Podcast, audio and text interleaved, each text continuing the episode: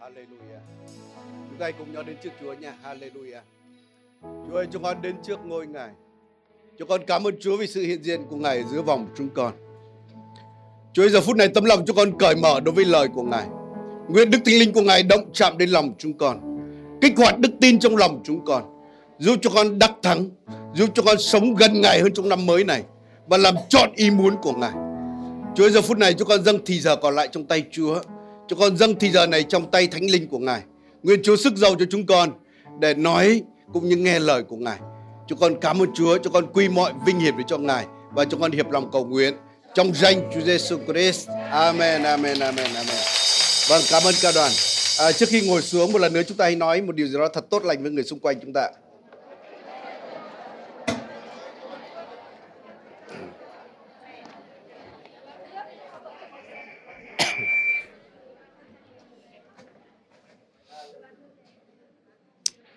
Vâng, cảm ơn Chúa. Hôm nay là buổi nhóm à, rất là đặc biệt.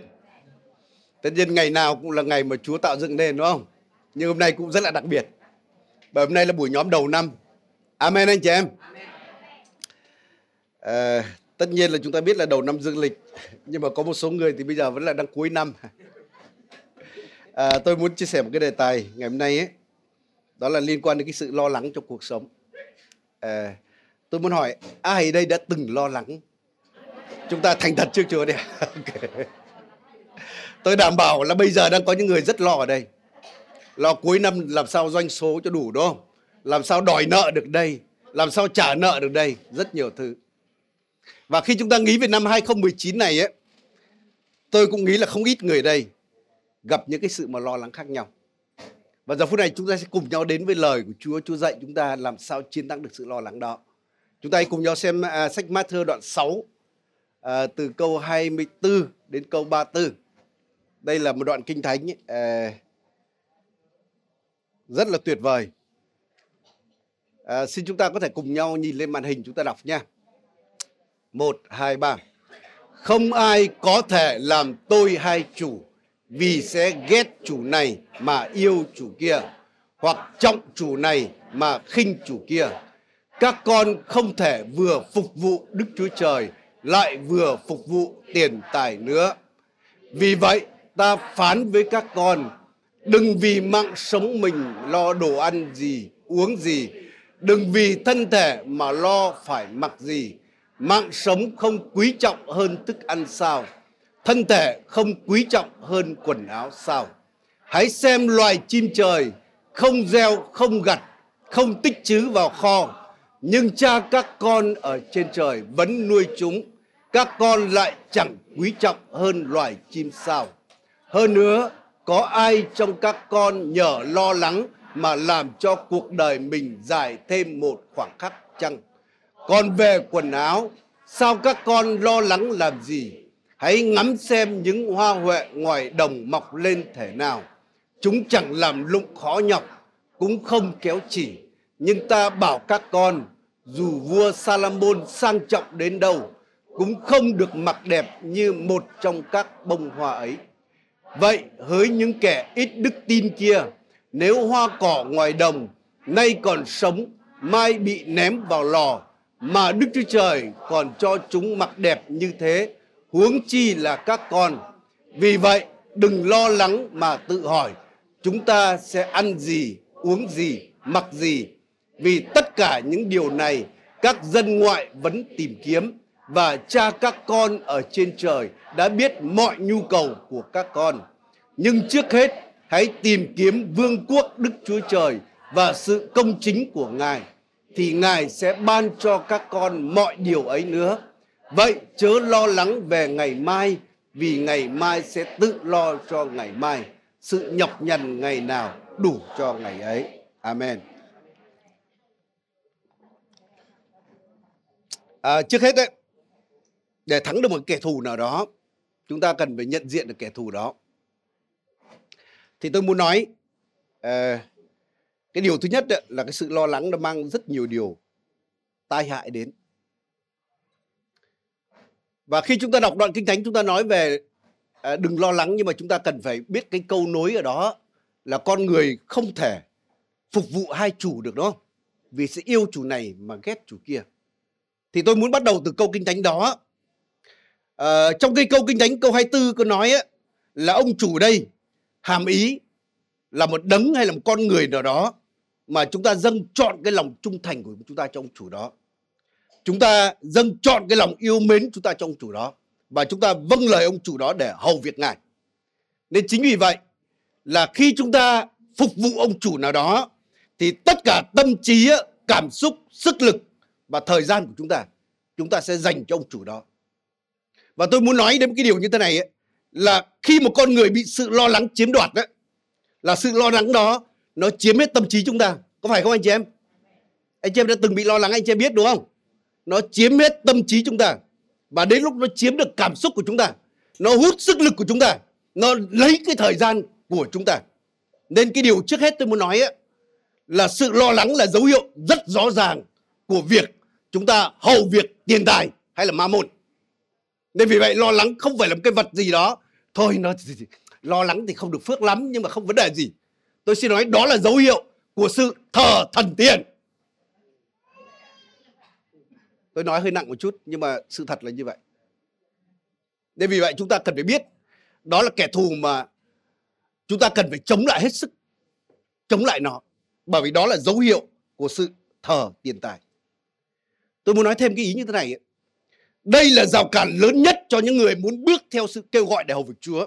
Đó chính là lo ăn gì uống gì mặc gì.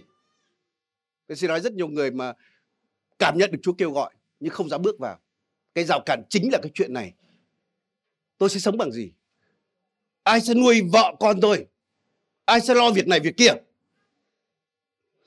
À, theo như lời Chúa Giêsu nói ở đây á đôi khi sự lo lắng á nó không phải là liên quan đến ngày hôm nay. Nhiều người lo lắng không phải vì ngày hôm nay không có gì ăn đâu nhá. Vẫn có đồ ăn bình thường. Nhưng mà lo lắng nó liên quan đến ngày mai. Tương lai tôi sống thế nào? 5 năm nữa 10 năm nữa tương lai thế nào? À, khi tôi được Chúa kêu gọi bước theo Chúa và tôi bị đặt câu hỏi như vậy. Tôi nhớ là gia đình tôi lúc đó tôi về phép Việt Nam ấy và gia đình tôi cũng họp lại cả gia đình và ông đặt cho tôi câu hỏi là đây bây giờ các anh, các chị ở Việt Nam thì hoặc là có đất cát nhà cửa hoặc là có vẻ có tương lai ổn thỏa.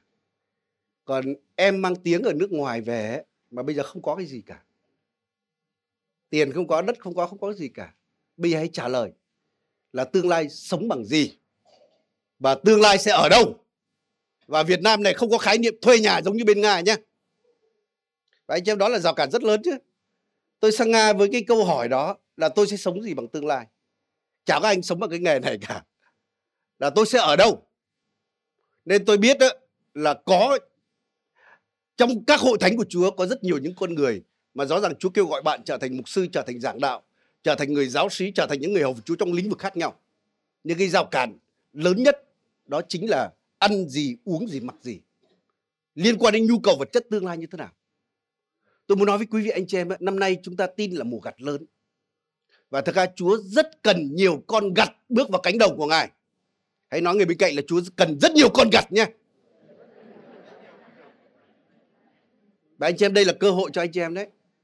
Tôi tin là năm nay rất nhiều người Chúa đặt để trong lòng của bạn. Bạn hãy dám bước vào đi. Đừng chần chừ nữa, có những người đã chần chừ nhiều năm rồi. Bạn chạy theo lo toan cuộc sống, ăn gì uống gì mặc gì, bạn có kiếm được đâu. Nên vì vậy hãy dám bước vào. Amen anh chị em. À, một cái điều thứ hai tôi muốn nói về cái sự tác hại của lo lắng đó, Đó là lo lắng nó vô tác dụng. Kinh Thánh nói là có ai lo lắng mà làm cho đời mình dài thêm một khoảng khắc chăng? Nên đúng là lo lắng nó chỉ làm cho tốn thì giờ sức lực của chúng ta thôi. Mà tôi không chỉ nghĩ là lo lắng nó nó vô tác dụng mà nó còn là gây tác hại trong đời sống chúng ta nữa. Lo lắng nó làm cho đời chúng ta ngắn hơn đấy. Chúng ta công nhận điều đó không anh chị em? Lo lắng làm cho nhiều người bệnh tật, nhiều người ở trong bệnh viện tâm thần là vì lo lắng đấy. Nhiều người mất ngủ, triền miên bắt đầu tổn hại sức khỏe là vì lo lắng đó. Rồi lo lắng á, nó còn tàn phá mối quan hệ trong các gia đình đó. Tôi biết nhiều gia đình á, là cái vã nhau suốt ngày là vì cái điều gì anh chị biết không ạ? Vì tiền. Mặc dù hôm nay vẫn có đồ ăn đấy, nhưng mà cái vã nhau tức lại ở đâu rồi thế này thế kia. Nên vì vậy sự lo lắng nó không chỉ là vô tác dụng mà nó còn làm tổn hại, làm cho đời chúng ta ngắn hơn, nó lấy sức khỏe chúng ta. Nó thậm chí nó tàn phá cả mối quan hệ của con người, mối quan hệ trong gia đình. Một điều tiếp theo tôi muốn nói như thế này là lo lắng ấy, đó là phạm tội với Đức Chúa Trời. Bởi vì sao? Bởi vì khi con người lo lắng dường như muốn tuyên bố với Chúa là Đức Chúa Trời Ngài không tốt lành, Ngài không chăm lo cho cuộc đời của con. Khi chúng ta lo lắng dường như chúng ta nói là gì? Chúa không khôn ngoan, Chúa đâu có biết tính tương lai. Con đây này, con phải lo cho tương lai thế này thế kia, Chúa có biết hay sao? Rồi điều tiếp theo giống như chúng ta tuyên bố là Chúa không toàn năng. Chúa không thể chăm được nên con phải tự chăm. Nên vì vậy lo lắng là đi ngược lại đức tin, thậm chí đó là phạm tội với Đức Chúa Trời. Và đó chính là cái chìa khóa để chúng ta có thể thắng được cái sự lo lắng. Bởi vì khi nói về sự lo lắng này thì Chúa Giêsu nói là hỡi kẻ ít đức tin đúng không? Rõ ràng ít đức tin. Thì vậy để làm sao chúng ta có đức tin trong điều này để chúng ta thắng được sự lo lắng? Thì cái điều trước hết ấy, chúng ta cần phải nhận biết Chúa chúng ta thực sự là ai. Trước hết chúng ta cần phải biết Đức Chúa Trời chúng ta thật sự là đấng tốt lành, là cha nhân tử của chúng ta. Nên chúng ta hay nói người bên cạnh là Chúa là đấng tốt lành nhé. Nếu chúng ta nhìn khi mà Đức Chúa Trời sáng tạo thế giới này, Chúa là đấng tốt lành trong tạo hóa của Ngài. Chúa tạo dựng nên mọi sự đều Ngài thấy điều đó là tốt lành đúng không? À, có người nói như thế này và tôi tôi thấy đúng như vậy thật. Cái ngày mà Đức Chúa Trời tính ấy, trong kinh thánh ấy, là không phải như chúng ta tính. Chúng ta tính ngày của chúng ta ấy, là sáng, tối là chọn một ngày có đúng anh chị em? Có phải không ạ? Sáng có người hùng hục ngày đi làm, xong tối về cố gắng lại sức lại một chút, hôm sau lại đi làm tiếp. Nhưng ngày trong kinh thánh Chúa lại nói là gì? Ban đêm và buổi sáng. Bắt đầu từ tối, xong đến sáng là một ngày. Nên Chúa lại tính ngày cho chúng ta. Đó là gì? Chúng ta có sự nghỉ ngơi trước, sau đó mới làm việc. Nên khi mà Chúa tạo dựng được con người nhá, chúng ta thấy Chúa tạo dựng được con người cuối ngày thứ sáu có đúng anh chị em? Khi con người vừa mở mắt ra đã có tất cả mọi sự tốt lành rồi. Và chưa biết ngày hôm sau là ngày gì không ạ? Ngày sa bát là ngày nghỉ. Nên con người mở mắt ra thì là ngày sa bát để con người ở cùng Chúa. Con người sống cùng Chúa, con người nghỉ ngơi cùng Chúa. Và bắt đầu cái ngày thứ nhất trong tuần mới bắt đầu là ngày làm việc.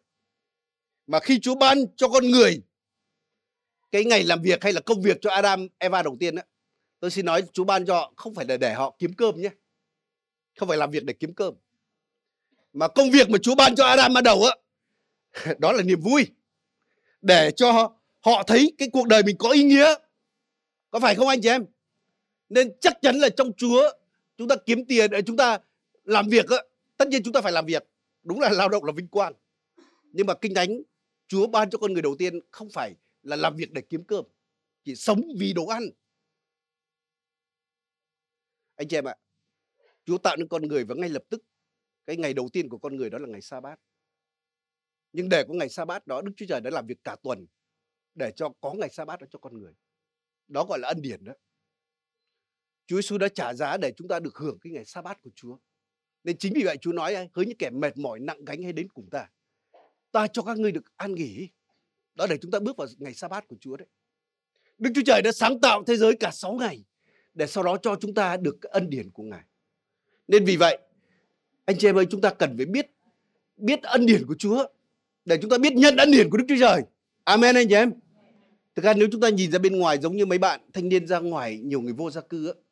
Trong những ngày Tết vừa rồi khi chúng ta đi ngoài đường, tôi thấy rất nhiều người ở những khu công nghiệp, họ đứng đầy ngoài đường để họ bắt xe mà không bắt nổi dưới trời giá rét như vậy, ôm con mà khổ sở như vậy, trời mưa rét như vậy, không có xe và tôi nghĩ là sau mỗi cái dịp Tết này bao nhiêu lương lại tiêu hết rồi những người đó làm đến lúc tuổi 35, 36 chắc là công ty người ta không nhận nữa và hết sức lực rồi.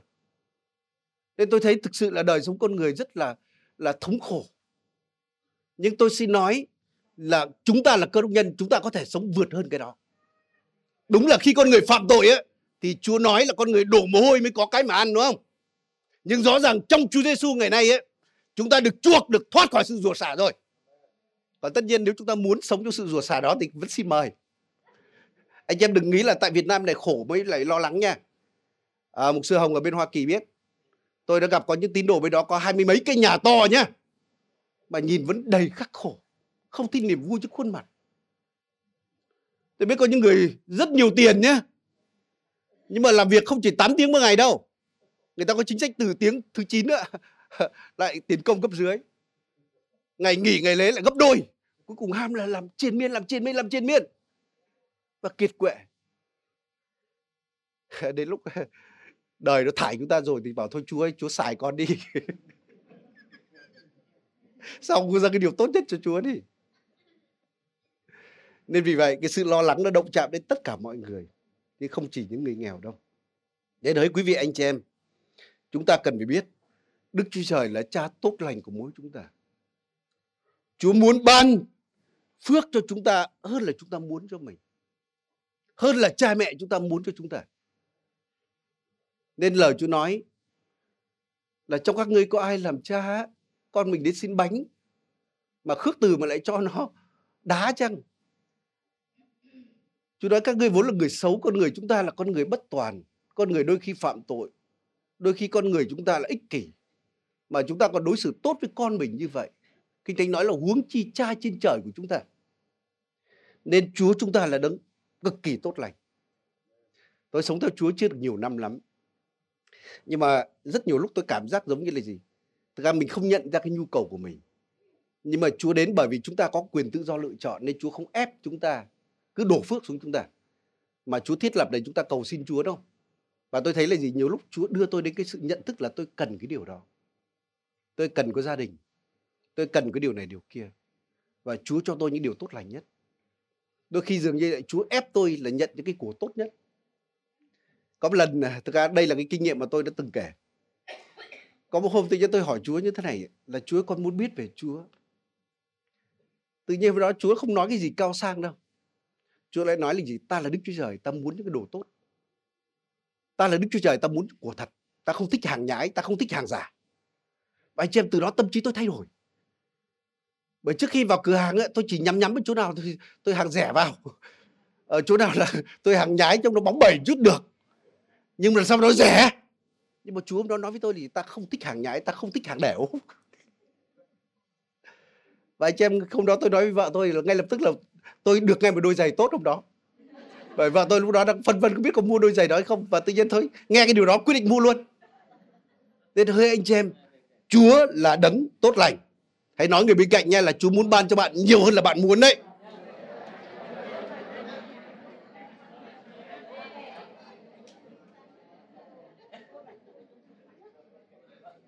Nên chúng ta biết đấy, Kinh Thánh nói là chim trên trời ấy, một cái loài mà chỉ đáng hai đồng hai hai chỉ là đáng mấy cái đồng tiền rất là nhỏ nhặt như vậy mà Chúa còn chăm nó huống chi chúng ta là con trai con gái của Ngài hoa huệ ngoài đồng ấy sáng nở tối tàn đúng không vậy mà chúa còn mặc đẹp cho nó thể ấy.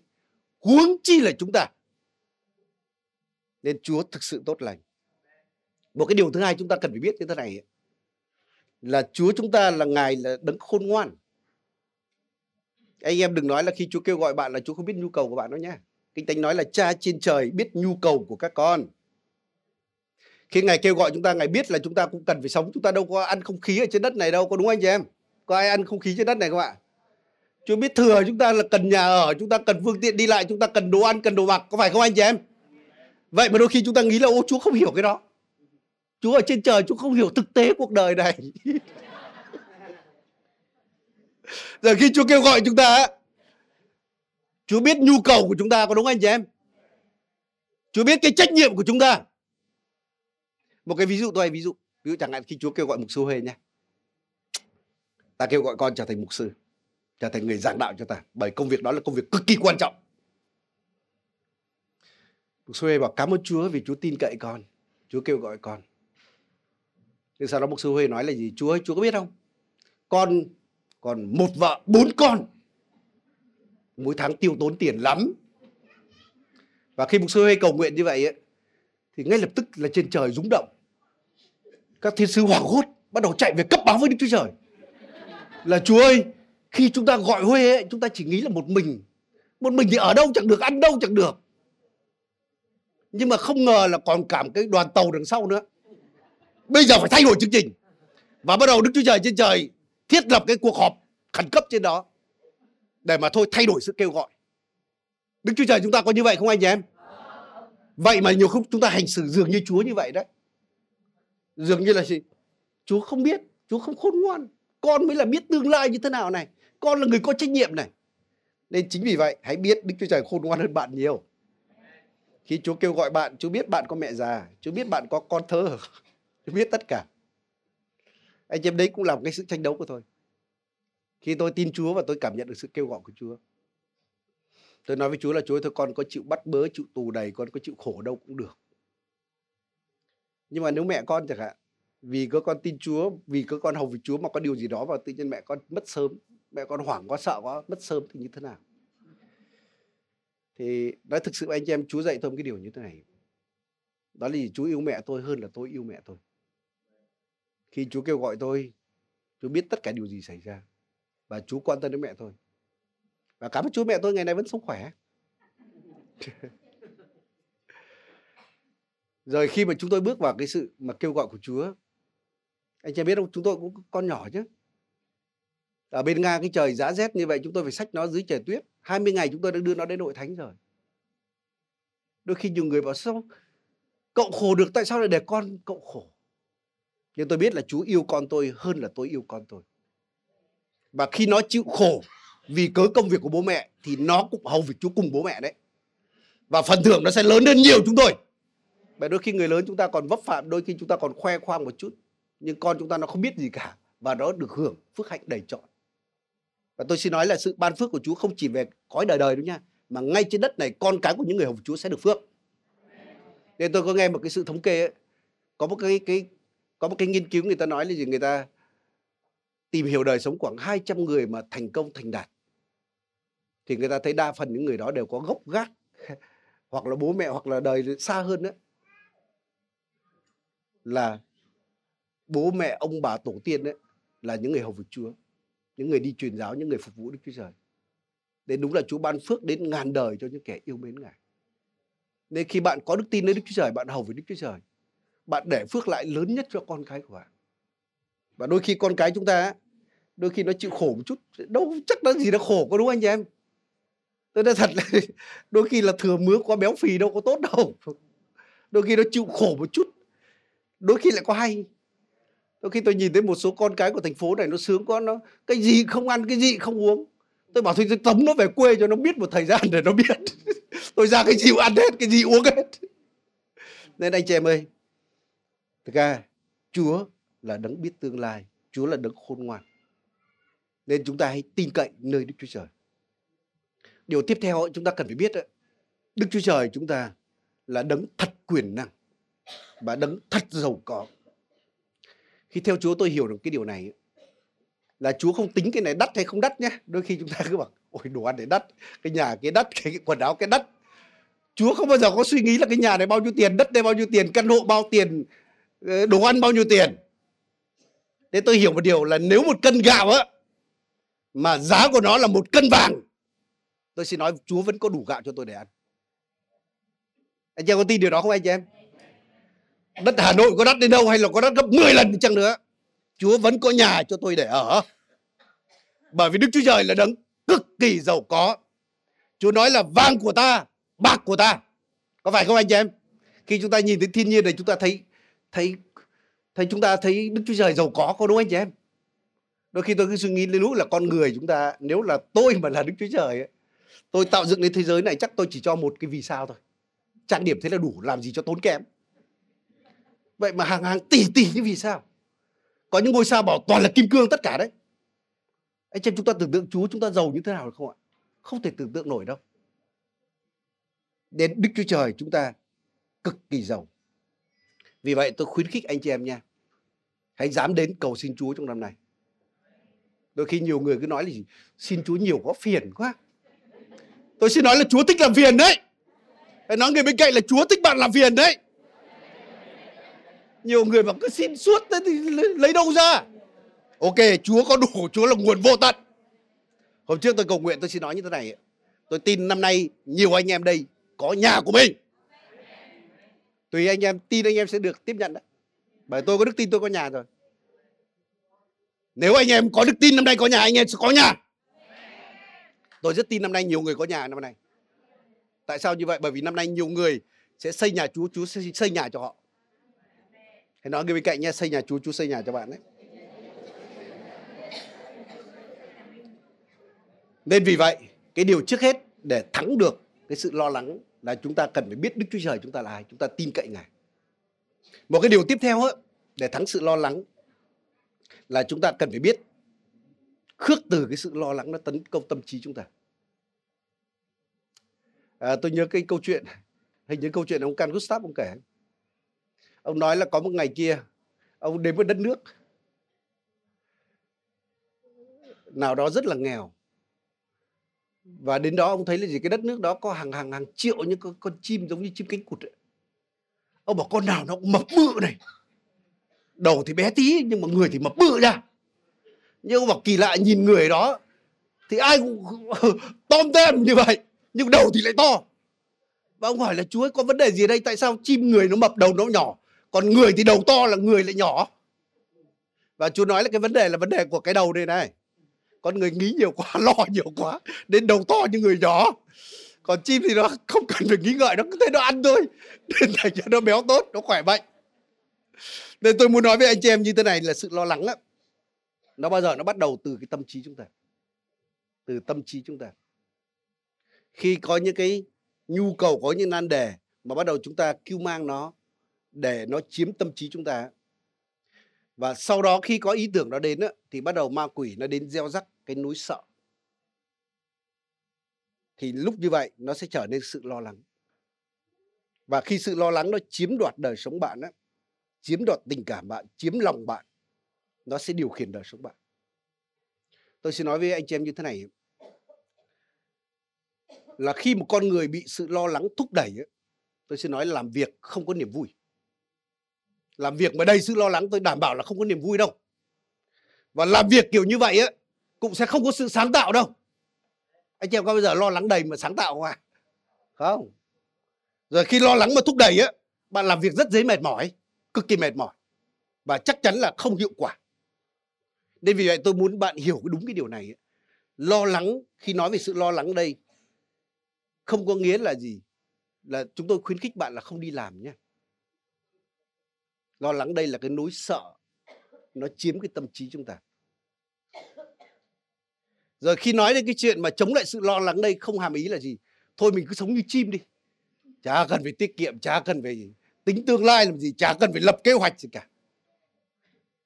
Chúng ta cần phải hiểu đúng, tôi hiểu câu kinh thánh như thế này chú nói là nhìn chim trên trời đó không? Gieo, không gặt, là không làm việc đâu chúng ta thấy con chim này đi gieo không anh chị em? Có thấy con chim nào nó đi mổ đất một con đi sau lại gấp cái hạt giống nó bỏ vào không ạ? Có bao giờ như vậy không ạ? Không. Rồi chim nó cũng không thâu trứng vào kho tàng nữa kinh thánh nói là gì? Là chim không gieo, không gặt, không thâu trứng vào kho tàng, mà đức chúa trời nuôi nó, huống chi là các ngươi. Chúng ta, thứ nhất là chúng ta giá trị hơn chim rất nhiều, bởi chúng ta là con trai, con gái của ngài. Nhưng đồng thời, chúng ta tốt hơn chim bởi vì sao? Chúng ta biết gieo, biết gặt và biết thâu trứng vào kho tàng thế nếu con chim ạ là cái loài không đáng giá chi. Nó không biết gieo, không biết làm việc, không biết tính toán, không biết lập kế hoạch, không biết để dành cho tương lai. Mà Chúa còn nuôi nó, huống chi con người chúng ta làm việc cật lực, biết tính toán tất cả. Chẳng lẽ Chúa lại không nuôi chúng ta hay sao? Có phải không anh chị em? Nên vì vậy, khi nói đến cái sự lo lắng đây không có nghĩa là bạn không làm gì. Bạn không lập kế hoạch cho tương lai để mà phấn đấu hay là bạn không dành cái gì cho tương lai cả? Chúng ta cần phải hiểu đúng cái ý này. Nên vì vậy là chúng ta tất cả mọi chuyện nó bắt đầu từ tâm trí này này. Nên là cơ đốc nhân chúng ta cần phải hiểu chúng ta có cái thẩm quyền trong tâm trí của mình. Nên trong sách Philip á, có một câu kinh thánh nói là gì? Chúng ta hãy nghĩ về những điều này điều kia đừng nghĩ về những điều nọ điều nọ bởi chúng ta có cái thẩm quyền đó nên khi bắt đầu có những cái ý tưởng, ôi, ăn gì, uống gì, mặc gì, sắp tới sẽ sống ra sao đây? rồi thế này thế kia, anh chị em chúng ta cần phải gạt bỏ nó khỏi tâm trí của mình. Còn nếu chúng ta để cái ý tưởng đó nó là chim làm tổ trong đầu chúng ta, đến lúc nỗi sợ đến mà nó sẽ nắm đời sống chúng ta. Nên quan trọng là tâm trí bạn tập trung vào điều gì? Hãy tập trung vào Chúa là đấng tốt lành. Amen, anh chị em. Hãy tập trung vào sự kêu gọi của Đức Chúa Trời. Và chút nữa chúng ta sẽ nói là Chúa sẽ chăm sóc cho đời sống của bạn còn tất nhiên trong đời sống bạn bạn cần phải làm những gì cần phải làm bạn cần phải lập kế hoạch cái chuyện đó là chuyện bình thường và cái điều tiếp theo chúng ta có thể xem sách phi thứ nhất đoạn 5 câu 7 ấy. À, ở đó có nói như thế này phi thứ nhất đoạn 5 câu 7 là hãy trao mọi điều lo lắng mình cho Ngài vì Ngài luôn chăm sóc anh em. Đây là câu kinh thánh rất ngắn nhưng mà rất quyền năng. Chúa nói là chúng ta cần phải trao mọi điều lo lắng chúng ta cho Chúa. Nên nếu ai năm nay mà lo về chuyện nhà cửa, công việc, vợ, con vân vân này nọ, chúng ta hãy dâng cho Chúa và Chúa chăm sóc chúng ta. Tôi nhớ là khi tôi học ở bên Nga, lúc chúng tôi học thì dù sao thì cũng được uh, cung ứng là có nhà ở, có giấy tờ hợp pháp, rồi dù sao cũng có học bổng mặc dù không nhiều. Nhưng mà lúc tôi biết là gì, năm tới học xong rồi và đó cũng là một cái dịp năm mới. Tôi biết là tháng 5 năm tới là học xong rồi. Mà tôi cảm giác là gì? Chúa kêu gọi tôi ở lại Nga để học lời Chúa để học của Chúa. Và lúc này một loạt những cái nỗi lo nó ập đến tôi. Là bây giờ học xong rồi mà ở lại ấy, thì thứ nhất là gì? Tiền đâu để mà sống? Tiền đâu để mà đóng giấy tờ hợp pháp ở lại?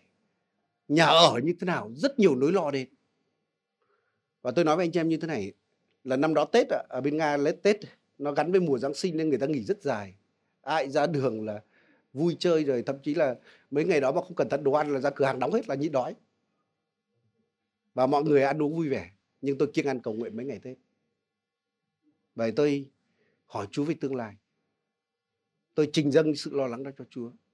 Và chính lúc đó cái câu kinh thánh này đến với tôi này, đấy, trao mọi sự lo lắng cho chúa. Bởi vì ngài hay săn sóc anh em. Nên cái từ mà ngài hay săn sóc nó giống như một hạt giống đức tin nó gieo trong lòng tôi. Và anh chị em, khi tôi bắt đầu dâng cho Chúa, tự nhiên lòng tôi một cái sự bình an rất kỳ lạ. Và tôi quên bén tất cả cái chuyện ăn gì, uống gì, mặc gì đi. Và dường như một năm sau, khi mà Tết đến, tự nhiên tôi bừng tỉnh ra. Ô, hóa ra năm qua mình vẫn sống ổn. Bây giờ mình vẫn có nhà ở, vẫn có giấy tờ pháp, vẫn đi học trường kinh thánh. Vẫn có tất cả những gì cần có. Hóa ra là Chúa chăm sóc cho mình thực sự. Nên vì vậy tôi cũng muốn anh em nếu ai có những lo lắng gì, hãy trình dâng cho Chúa. Bởi Chúa là đấng tốt lành, Chúa chăm sóc cho anh chị em. Amen, anh chị em. Một câu kinh thánh tiếp theo trong sách Philip đoạn 4 câu 6 đến câu 8 cũng có nói đến cái điều này. Chúng ta xem Philip đoạn 4 nha. Câu 6 đến câu 8 này. Đừng lo lắng gì cả, nhưng trong mọi sự hãy dùng lời cầu nguyện, nài xin, cùng sự tạ ơn mà trình dâng những nhu cầu của mình cho Đức Chúa Trời. Sự bình an của Đức Chúa Trời vượt trên mọi sự hiểu biết sẽ gìn giữ lòng và trí anh em trong đấng Christ Jesus. Nên đây cũng là câu kinh thánh mà nói chúng ta là chúng ta trao những nhu cầu của chúng ta cho Chúa. Và tôi nhớ lại là đấy năm 2000, 1997 à, khi lần đầu tiên sau khi tin Chúa mà tôi về phép tại Việt Nam. Và trước khi mà tôi quay sang Nga thì gia đình tôi có họp và hỏi đấy là thôi bây giờ không nói về niềm tin nữa nhưng hãy trả lời tương lai sống bằng gì tương lai ở đâu và tôi vẫn nhớ là khi tôi sang Nga với cái gánh nặng, cái câu hỏi tôi không thể trả lời được. Là tương lai tôi sống bằng gì? Tương lai tôi ở đâu? Và trong khoảng 4 tháng trời tôi chỉ cầu nguyện cho điều đó thôi. Và một ngày kia giống như là gì? Cái sự mà bừng tỉnh đến trong tâm linh tôi. Và chú nói với tôi là tương lai con sẽ có nhà của mình và cuộc đời con sẽ ổn thỏa. Và anh chị em, cái lời đó nó mang cái sự bình an rất kỳ lạ đến với đời sống tôi bởi vì rõ ràng kinh thánh nếu chúng ta đọc trong Timôthê thứ nhất đó, khi nói là đừng có tham tiền hãy lấy điều mình có làm đủ nha. Có nghĩa là Chúa đảm bảo cho bạn những điều bạn có. Có đó là gì? Cơm ăn áo mặc là mái che đầu. Đó là phương tiện đi lại. Rồi trong Hebrew cũng nói như thế này ấy, là hãy lấy điều mình có làm đủ rồi. Có nghĩa là gì? Đức Chúa Trời đảm bảo cho tất cả các bạn tất cả con cái của Ngài là chúng ta sẽ đủ cuộc sống. Amen anh chị em. Còn nếu mà Chúa không đảm bảo thì Chúa không thể trách tôi được khi tôi tham lam khi tôi lo lắng Chúa không thể trách tôi được. Nhưng rõ ràng kinh thánh nói là Chúa đảm bảo điều đó. Nên vì vậy đừng có tham tiền. Đừng có chạy theo sự lo lắng mà ăn gì uống gì mặc gì. Và anh chị em khi câu kinh thánh đó đến với tôi ấy, thì cái sự bình an rất kỳ lạ đến với lòng tôi. Và nói thật với anh chị em ấy, nhiều lúc là cái sự lo lắng bắt đầu nó đến gõ cửa tôi. Nhiều lúc tôi cầu nguyện và tự nhiên giống như ma quỷ nó đến. Tâm trí này lo lắng này nó hỏi tôi là gì? Mày sống phải lo một chút chứ sống này có vẻ trí phèo quá nhưng nói thật là cái sự bình an của Chúa nó giữ lòng và ý tưởng của mình. Nên tôi xin nói là đức tin ấy nó giúp chúng ta chiến thắng được cái sự lo lắng. Vì vậy anh chị em hãy hãy cầu nguyện với Chúa hãy dâng cho Chúa hãy cầu nguyện với Chúa. Còn bạn lo lắng không làm gì đâu. Hãy tin cậy nơi Đức Chúa Trời. À, tôi muốn nói cái điều này. Trong hội thánh chúng ta cảm ơn Chúa chúng ta thấy có rất nhiều bé thiếu nhi bây giờ đó. Ôi, bây giờ rất đông lắm. Đây là không phải tất cả đâu nhá nên đúng hội thánh chúng ta tăng trưởng khá nhiều đấy. à, nhưng tôi muốn nói cái điều như thế này. Chúng ta cũng có nhiều nam thanh nữ tú. Và tôi biết là một cái vấn đề của những cái nam thanh nữ tú á, là lấy ai đúng không? Tôi xin nói cái việc này cũng hãy tin cậy đức chúa trời. Hãy tin cậy đức chúa trời. Bởi vì thực ra tôi có một gia đình tốt bởi vì tôi cũng trông cậy chúa. Tôi cũng cầu xin chúa điều đó. Và đôi khi tôi hay nói như thế này đôi khi chúng ta cần cái điện thoại, chúng ta cũng xin chúa, đúng không? Tại sao chuyện lấy vợ, lấy chồng là cái chuyện hệ trọng cả đời như vậy mà lại không cầu nguyện với ngài? Tại sao không xin ngài? Đôi khi chúng ta lại thích lựa chọn theo cách khôn ngoan của chúng ta. Chúa biết lòng người. Chúa biết tương lai người ta như thế nào. Nên vì vậy hãy tin cậy đức chúa trời nhá. Dù trên đời này có thiếu nam, thiếu nữ, không quan trọng. Nếu có một người duy nhất mà bạn có đức tin thì bạn sẽ có. Nên tôi khẳng định là năm nay á sẽ nhiều đám cưới trong năm nay đấy. Năm vừa rồi nhiều đám cưới lắm nhưng năm nay sẽ nhiều hơn. Hãy nói người bên cạnh là năm nay sẽ nhiều hơn nhá. Mục sư pháp đây sẽ có rất nhiều việc cần phải làm. Nào là tiền hôn nhân rồi hậu hôn nhân rồi đủ các kiểu.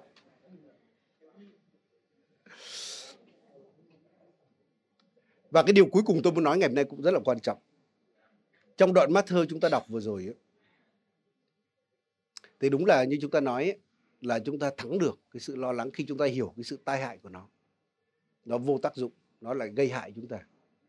Rồi khi chúng ta lo lắng ấy, là chúng ta thờ thần tượng đấy. Thờ thần tiền tài. Rồi đó là cái điều mà chúng ta chúng ta phạm tội với Chúa đấy. Bởi dường như chúng ta nói Chúa không toàn năng Chúa không tốt lành Chúa không khôn ngoan. Và để thắng được nó chúng ta cần phải tin cậy Đức Chúa Trời. Chúng ta cần phải chiến đấu chống lại sự lo lắng đó. Trong tâm trí chúng ta bắt đầu từ tâm trí chúng ta chúng ta biết trao điều đó cho Chúa, cầu xin Chúa. Nhưng có một cái cách sống tuyệt vời hơn rất nhiều là năm 2019 này. Anh chị em, chúng ta hãy lựa chọn cách sống này. Kinh thánh luôn luôn nó nói đến hai con đường nó con đường rộng, con đường hẹp, đúng không? Kinh thánh có nói đến cửa rộng, cửa hẹp. Kinh thánh có nói đến vương quốc của chúa và vương quốc của đời này. Kinh thánh có nói là sự khôn ngoan của chúa và sự khôn ngoan của trần thế này nên trong kinh thánh bao giờ cũng có nói đến cái để cho chúng ta có quyền lựa chọn. Giống như có cây sự sống và cây biết điều thiện, điều ác. Và trách nhiệm của con người chúng ta chúng ta có quyền tự do lựa chọn, chúng ta lựa chọn cái điều gì đây? Đến năm 2019 này, bạn sẽ lựa chọn cái cách sống thế nào đây? Bạn lựa chọn con đường nào? Bạn lựa chọn vương quốc nào? Còn nếu chúng ta lựa chọn con đường của đời thì chúng ta sẽ sống giống như người không tin Chúa vậy. Mặc dù chúng ta vẫn là con cái Chúa nhưng mà chúng ta sẽ nếm trải đủ nước mắt đủ những sự đau đớn đủ những sự nhọc nhằn trong cuộc sống và để lựa chọn ấy, thì tôi muốn đọc câu kinh thánh trong sách ờ, Matthew đoạn 6 câu 33 này. Ở đây là Chúa nói là trước hết hãy tìm kiếm vương quốc hay nước Đức Chúa Trời và sự công bình của Ngài. Thì mọi sự khác Chúa sẽ ban cho chúng ta. Và câu trước đó thì Chúa nói là gì? Người ngoại đừng có như người ngoại mà lo lắng nói rằng chúng ta sẽ ăn gì uống gì mặc gì.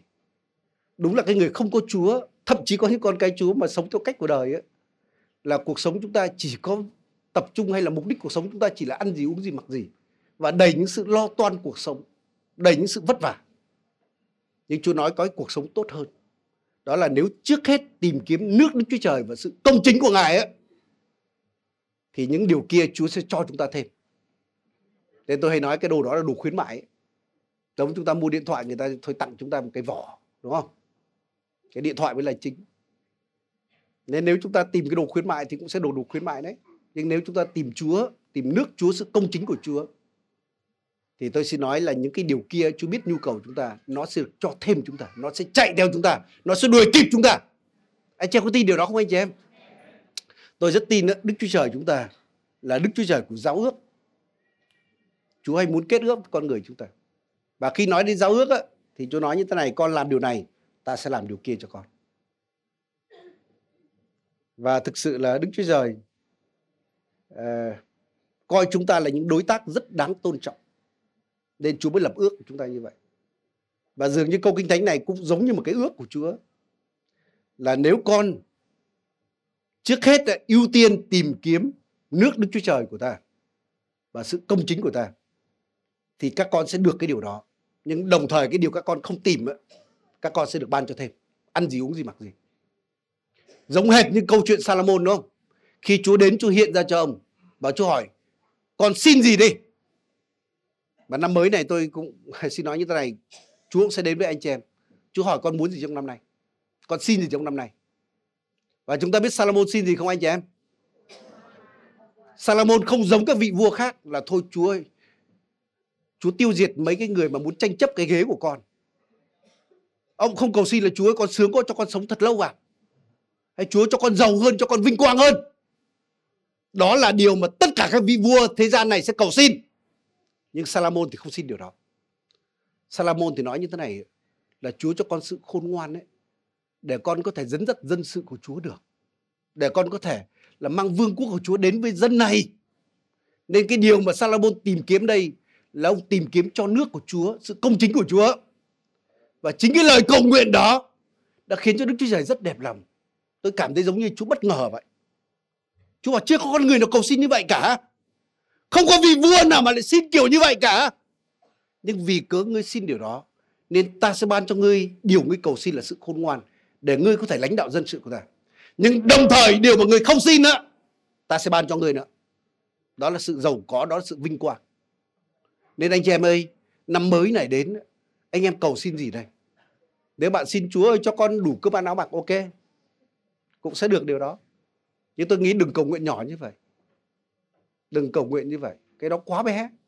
Mục đích cuộc sống chúng ta đâu là phải sống để ăn gì, uống gì, mặc gì đâu. Chúng ta hãy cầu xin gì đó cho vương quốc của Đức Chúa Trời. Cầu nguyện điều gì đó cho sự công chính của Đức Chúa Trời. Những điều kia nó sẽ được ban thêm cho chúng ta. Amen anh chị em. Vậy tìm kiếm nước Đức Chúa Trời hay vương quốc Đức Chúa Trời đây có nghĩa là gì? Nó lại quay lại câu kinh thánh là con người không thể làm tôi hay chủ, đúng không? Khi nói đến vương quốc thì chúng ta nói đến vị vua ở đó nha. Vua. Nên vì vậy là năm nay bạn có coi Chúa là ông chủ của bạn hay không? Bạn có dâng cái tình yêu tốt nhất cho Ngài hay không? Bạn có dành cái sự trung thành nhất cho Chúa hay không? Bạn có muốn vâng lời Chúa để làm cái điều mà Chúa muốn bạn làm hay không? Nên tìm kiếm Đức Chúa nó có nghĩa là như vậy. Nhưng khi nói đến tìm kiếm Đức Chúa, cũng hàm ý là chúng ta sống trong vương quốc của Đức Chúa Trời. Có một câu chuyện mà tôi cực kỳ ấn tượng trong Kinh Thánh ấy. Đó chính là cái cái giấc mơ của vua Nebuchadnezzar là hoàng đế của một cái đế chế rất hùng mạnh cái thời đó. Babylon. Và giống như cái đế chế đó cai trị khắp đất này thời đó. Ông đó chắc chắn là quyền lực hơn hẳn Tổng thống Hoa Kỳ ngày hôm nay. Chắc chắn là như vậy. Và khi ông ta nghĩ là gì? Ồ, mình, cái đế chế mình vinh quang như vậy, quyền thế như vậy. Rồi không biết tương lai nó sẽ như thế nào. Và khi ông suy nghĩ về tương lai như vậy thì một buổi tối kia Chúa cho ông nhìn thấy cái giấc mơ. Và cái giấc mơ đó nó chấn động trong lòng ông. Nó liên quan đến tương lai của chính ông, vương quốc của ông liên quan đến tương lai của thế giới này. Nên vì vậy nó cực kỳ ấn tượng đối với ông. Nhưng rất đáng tiếc là buổi sáng dậy thì ông quên mất giấc mơ đó. Và lúc đó ông triệu tập tất cả những học giả trong đế chế đó, vương quốc đó. Và ông hứa sẽ ban thưởng rất lớn cho họ. Nếu họ nói cho ông biết cái giấc mơ của ông và thông giải giấc mơ đó. Bởi ông biết giấc mơ đó cực kỳ quan trọng. Và chúng ta biết kết cục là chỉ có đa nhiên đó nhờ Chúa bày tỏ đã nói cho vua Nebuchadnezzar đó cái giấc mộng và giải giấc mộng đó. Và giấc mộng đó là gì? Đó là vua kê nhìn thấy cái bức tượng rất là lớn, rất khủng khiếp. Đầu bằng vàng, vai bằng bạc, hông bằng đồng, chân bằng sắt và bàn chân bằng sắt trộn với đất sét. Và khi đang nhìn như vậy thì có một cái viên đá tự nhiên nhá, không phải tay người ta đục lên. Rất nhỏ, đập vào cái chân pho tượng đó. Và pho tượng đó tan và biến mất. Và còn cái viên đá kia nó đầy khắp đất này. Và cái lời thông giải đó là gì? Đó là vua hay là đế chế Babylon là cái đầu bằng vàng rất vinh quang nhưng rồi nó cũng sẽ qua đi thôi sau đế chế khác đến như bạc, như đồng, như sắt rồi tất cả sẽ qua đi. Nhưng mà khi Đa Nhiên nói về cái viên đá thì nói như thế này. Viên đá đó là trong thời các vua này Đức Chúa Trời sẽ dấy lên một dân, một nước. Mà cái dân đó, cái nước đó nó sẽ còn lại đời đời. Quyền thế nó sẽ còn lại đời đời. Và thực ra tôi đặt câu hỏi như thế này. Đôi khi chúng ta hay bị sống bởi những cái gì mà tác động bởi bên ngoài. Chúng ta thấy tập đoàn cái lớn quá. Nhưng anh em nhìn mấy tập đoàn mà xem. Nó qua đi thôi. Bây giờ chúng ta thấy quả táo đâu, Apple nữa. Chả biết được có thể 5 năm, 10 năm nữa nó liệu có còn hay không. Chúng ta đừng thấy đế chế Nokia rồi đủ các kiểu nó qua đi thôi. Rồi ngay cả trong lịch sử chúng ta biết rất nhiều những cái vương triều lớn rồi nó qua đi có đúng anh chị em? Đôi khi bây giờ nó có thể rất giống như vàng, như bạc, như đồng sắt rất quý giá, rất mạnh. Nhưng mà không có cái gì trên đất này trường tồn vĩnh viễn hết. Và đôi khi chúng ta sẵn sàng hy sinh cả đời sống chúng ta, sống cho cái gì mà còn lại tạm thời. Nhưng có một cái vương quốc, nó như một viên đá, không phải tay người ta đục ra. Nên nó không có hình thù, không có gì quý giá cả. Vương quốc của đức chúa trời nó còn lại đời đời. Thế tôi hay ví dụ như thế này, nếu chúng ta nhìn thấy một cái cục vàng rơi ngoài đường, tôi xin nói là nó không còn đâu. Qua lại không còn đâu mà thậm chí còn đâm chém nhau án mạng nữa Nếu chúng ta thấy bạc ngoài đồng liệu có ờ, ngoài đường rơi ngoài đường liệu có còn không anh chị em? Sắt có còn không ạ? Mấy cái nắp cống ở Hà Nội này bằng gang không phải sắt đây mà cũng còn mất cũng chỉ là là mấy cái đồ đó. Nhưng ngoài đường đầy những viên đá lăn lóc như vậy, có ai thèm để ý đến nó đâu? Có ai thèm động đến nó đâu? Và dưới con mắt của Chúa như vậy tôi xin nói vương quốc của Chúa nó nghĩa rộng hơn.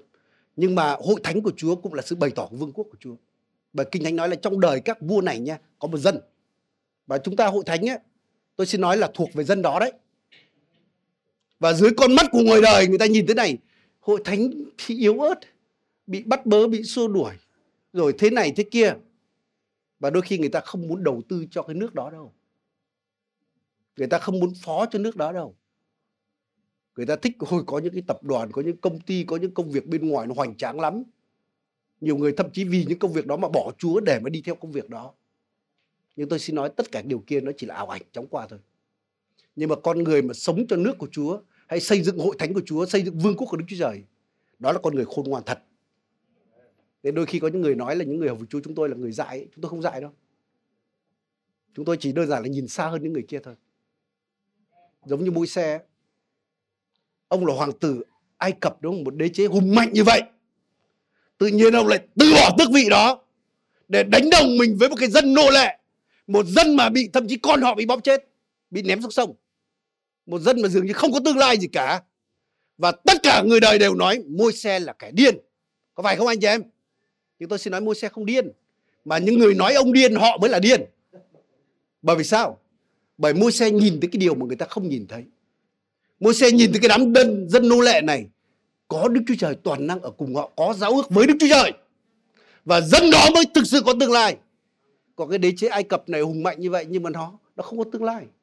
Và đúng là sau 10 cái thảm họa đó thì gần như là nó bị suy sụp. Nó bị yếu đi rất nhiều. Nên anh chị em ơi, năm 2019 này hãy là người khôn ngoan nha. Hãy là người khôn ngoan. Hãy sống cho vương quốc mà còn lại đời đời. Hãy sống cho ông chủ là Đức Chúa Trời có một và thật Ngài còn lại đời đời. Hãy chọn con đường của Ngài mặc dù con đường đó có thể gọi là con đường hẹp. Nhưng đó mới là con đường đưa đến sự sống thật. Hãy chất chứa không phải của cải dưới đất này nhưng chất chứa của cải trên trời. Đó là của cải còn lại lâu dài. Và nếu chúng ta với cái tinh thần như vậy, tôi xin nói bạn là người khôn ngoan trong năm này. Và Chúa sẽ ban phước cho bạn cả những cái nhu cầu mà cần thiết trong cuộc đời này của bạn. Amen anh chị em. Nhân giờ phút này chúng ta cùng nhau đến với Chúa nhé. Chúng ta cùng nhau đứng dậy giờ phút này chúng ta đến cầu nguyện với Chúa. Chúng ta quyết định trong năm mới này. Bạn lựa chọn gì trong năm mới này đây? Bạn hãy nói với Chúa. Bạn cầu xin gì Chúa trong năm mới đây? Đừng xin. Hãy xin giống như Salomon đi. Ngay cả trong công việc của bạn cũng hãy nhìn thấy làm sao đấy là cơ hội mở mang vương quốc của Chúa. Hãy cầu nguyện cho điều đó. Tôi xin nói là không cần phải cầu xin Chúa là cho con đủ ăn đủ dùng trong năm nay đâu. Nếu bạn biết lựa chọn điều đúng thì hiển nhiên cái điều đó nó sẽ đến với bạn. Nên vì vậy hãy xin gì trong năm nay đi. Hãy đặt mục tiêu là chúng ta tìm kiếm gì trong năm nay đi. Hãy tìm kiếm nước Đức Chúa Trời. và sự công chính của Ngài thì mọi điều khác sẽ thêm cho chúng ta. Nên giờ phút này mỗi một chúng ta hãy đến cầu nguyện với Chúa nhé. Mỗi một chúng ta hãy đến cầu nguyện với Chúa. Hallelujah. Hallelujah. Chúa ơi, chúng con đến trước ngôi Ngài. Chúng con mời Đức Thinh Linh của Ngài. Xin Chúa đến nói với lòng chúng con. Chúa ơi, xin Chúa hãy bày tỏ cho chúng con mở mắt tâm linh chúng con. Để cho con nhìn thấy hai vương quốc. Để cho con nhìn thấy hai con đường. Để cho con lựa chọn đúng Chúa ơi. Chúa Thánh Linh ơi, chúng con cầu xin Ngài. Để Ngài đặt những lời cầu nguyện đúng trong lòng anh chị em chúng con. Để cho con xin gì trong năm mới này để điều đó lời cầu nguyện đó giống như lời cầu nguyện của Salomon khiến ngài đẹp lòng về sự cầu nguyện đó Chúa ơi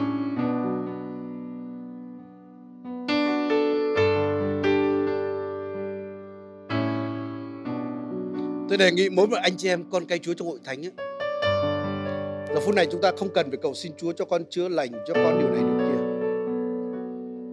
Mà hãy cầu nguyện một điều gì đó cho vương quốc của Chúa trong năm này. Hãy cầu nguyện để Chúa sử dụng bạn làm một điều gì đó để mở mang vương quốc của Đức Chúa Trời trong năm nay. Và khi bạn cầu nguyện như vậy và bạn đặt cái đó là mục đích cuộc sống mình, tôi xin nói là những phước hạnh khác sẽ đến trên cuộc đời.